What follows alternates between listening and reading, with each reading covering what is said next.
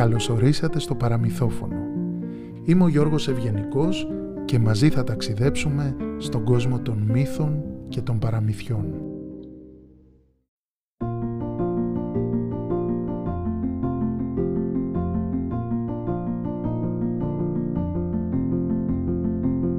Κάποτε στην Ιουλίδα της Κέας, πριν από δυόμισι χιλιάδες χρόνια, γεννήθηκε ένα αγόρι που το ονόμασαν Σιμονίδη. Όταν ήταν παιδί, διδάκτηκε ποίηση και μουσική και μεγαλώνοντας έγινε ένας χαρισματικός ποιητής. Μελίγλωσο τον αποκαλούσαν.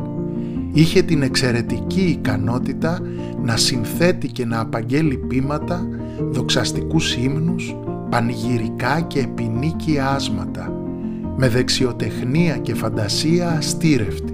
Έπαιρνε μέρος σε διαγωνισμούς ποίησης σε όλη την Ελλάδα και με το λαμπρό του πνεύμα διέπρεπε. Τον είχαν σε μεγάλη υπόλοιψη και έτρεφαν βαθιά εκτίμηση προς το πρόσωπό του. Ήταν ιδιαίτερα δημοφιλή στην αρχαιότητα και το όνομά του έμεινε στην ιστορία ως ο κορυφαίος λυρικός ποιητής. Η ποίηση είναι ζωγραφική που μιλά. Η ζωγραφική είναι ποίηση που σιωπά, έλεγε. Το έργο του επηρέασε σημαντικά τη λυρική ποίηση τους επόμενους αιώνες. Όμως και η προσφορά τους στην τέχνη της μνημονικής ήταν πολύτιμη.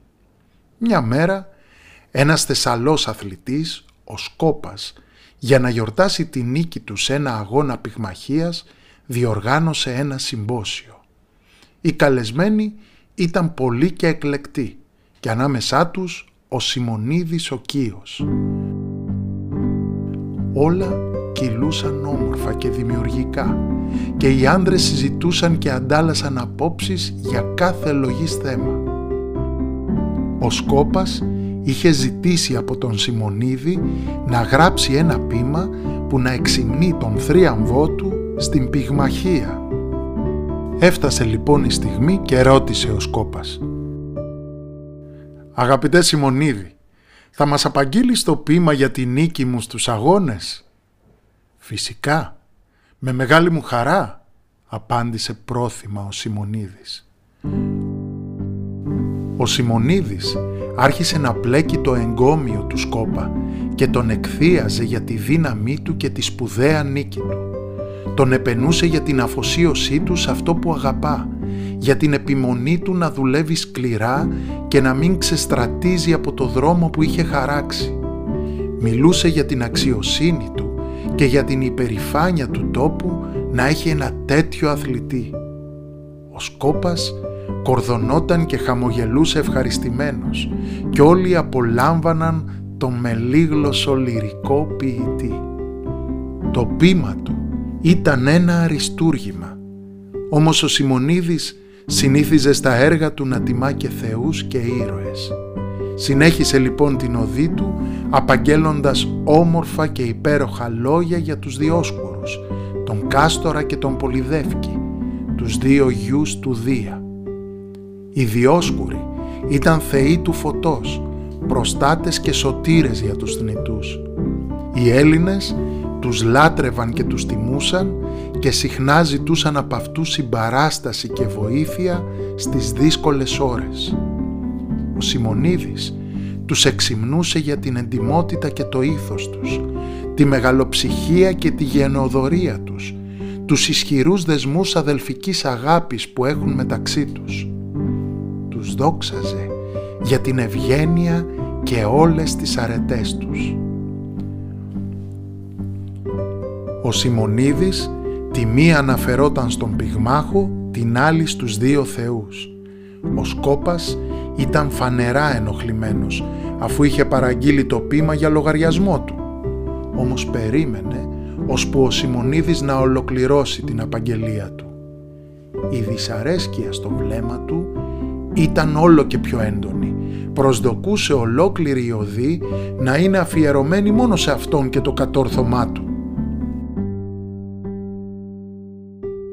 Όταν ο Σιμονίδης τελείωσε το αριστούργημά του, ο Σκόπας Πήρε τον λόγο και του είπε με αλαζονία «Θα σου πληρώσω τη μισή αμοιβή, την άλλη μισή να τη ζητήσεις από αυτούς που εγκομιάζεις. Πού είναι να σε καμαρώσουν» Όλοι σώπασαν και το συμπόσιο συνεχίστηκε. Έπειτα από λίγο ένας υπηρέτης ειδοποίησε τον Σιμονίδη πως δύο νεαροί βρίσκονται στην πύλη και τον αναζητούν. Θεϊκή μεγαλειότητα ακτινοβολούν τα πρόσωπά τους και σας παρακαλούν να εξέλθετε κατεπηγόντως, είπε ο υπηρέτης. Ο Σιμονίδης βγήκε έξω, αλλά δεν βρήκε κανέναν κοντά στην πύλη. Άρχισε να ψάχνει τριγύρω, μα οι επισκέπτες δεν ήταν πουθενά.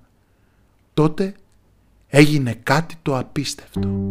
Εκείνη ακριβώς τη στιγμή ένας τρομερός σεισμός τράνταξε την αίθουσα.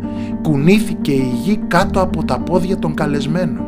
Δεν πρόλαβα να κάνουν βήμα και η οροφή κατέρευσε και τους καταπλάκωσε.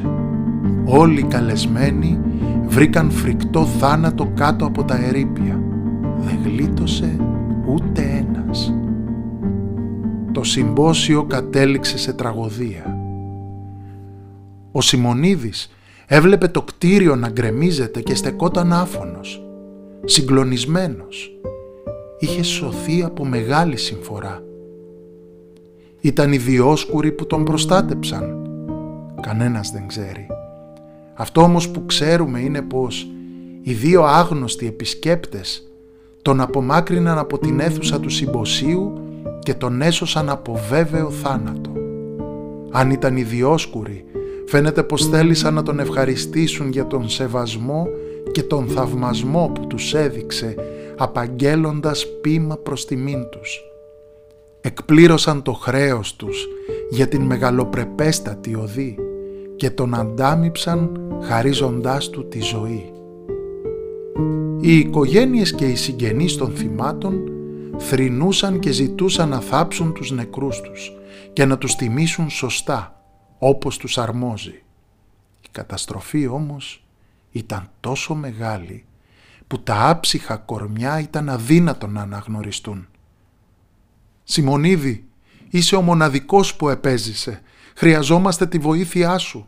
Θυμήσου, μόνο εσύ μπορείς να μας απαλύνεις έστω και για λίγο τον πόνο. Οι νεκροί πρέπει να ταφούν, του έλεγαν με παρακαλυτά. Ο Σιμονίδης κάθισε και σκέφτηκε και προσπάθησε να θυμηθεί. Συγκεντρώθηκε και στην αρχή θυμήθηκε που καθόταν ο ίδιος μέσα στον χώρο. Ποια ήταν η θέση του. Έπειτα άρχισε να φέρνει έναν έναν στη μνήμη του τους καλεσμένους και να τους τοποθετεί στην αίθουσα του συμποσίου. Με αυτόν τον τρόπο σιγά σιγά η εικόνα του καθενός και η θέση του ζωντάνεψαν μπροστά του. Θυμήθηκε τα πρόσωπα και τις θέσεις και έτσι αναγνώρισε τους νεκρούς. Ο Σιμονίδης έπειτα από όλη αυτή τη δυσάρεστη περιπέτεια ήταν πολύ σκεπτικός. Αναρωτήθηκε αν αυτή η τυχαία ανακάλυψή του θα μπορούσε να εξελιχθεί και να μετατραπεί σε μια οργανωμένη τεχνική απομνημόνευσης. Έκανε διάφορους πειραματισμούς και δοκιμές και διαπίστωσε πως με την εξάσκηση η μνήμη του βελτιωνόταν. Ανέπτυξε την τεχνική του με λεπτομέρεια και τη δίδαξε και σε άλλους. Σχηματίστε εικόνες για όσα θέλετε να θυμάστε.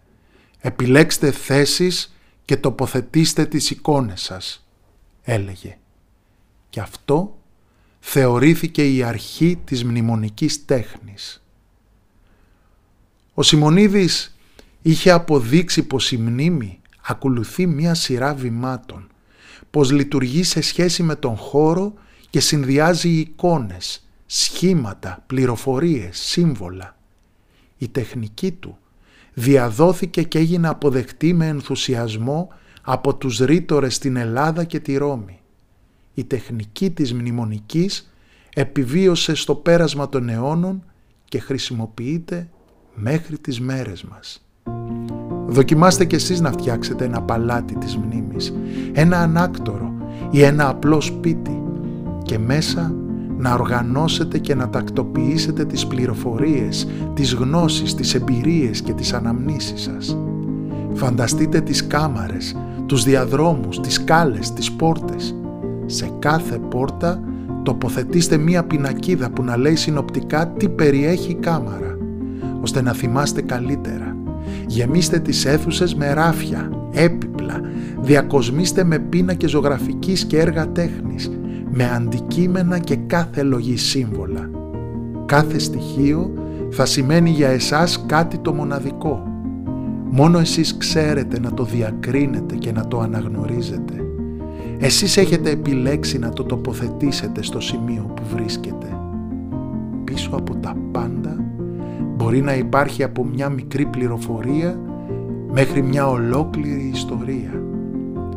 Όταν θα χρειαστεί να ξεδιπλώσετε ιδέες και επιχειρήματα, όταν θα θέλετε να ξετυλίξετε το κουβάρι μιας ιστορίας, τότε θα μπαίνετε νοητά στην αίθουσα που σας ενδιαφέρει και με τα μάτια της φαντασίας σας θα περιγράφετε τι βλέπετε.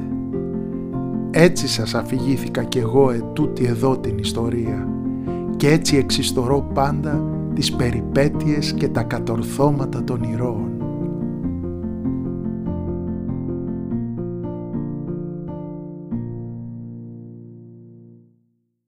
Ακούσατε την ιστορία «Ο Σιμονίδης και η τεχνική της μνημονικής», μια ιστορία από την παράδοση της ΚΕΑΣ. Αφήγηση, έρευνα, καταγραφή, ανάπτυξη και διαμόρφωση κειμένου Γιώργος Ευγενικός. Επιμέλεια κειμένου, ανάπτυξη και διαμόρφωση Μαρία Βλαχάκη. Μουσική Μάρα Κέσαρη.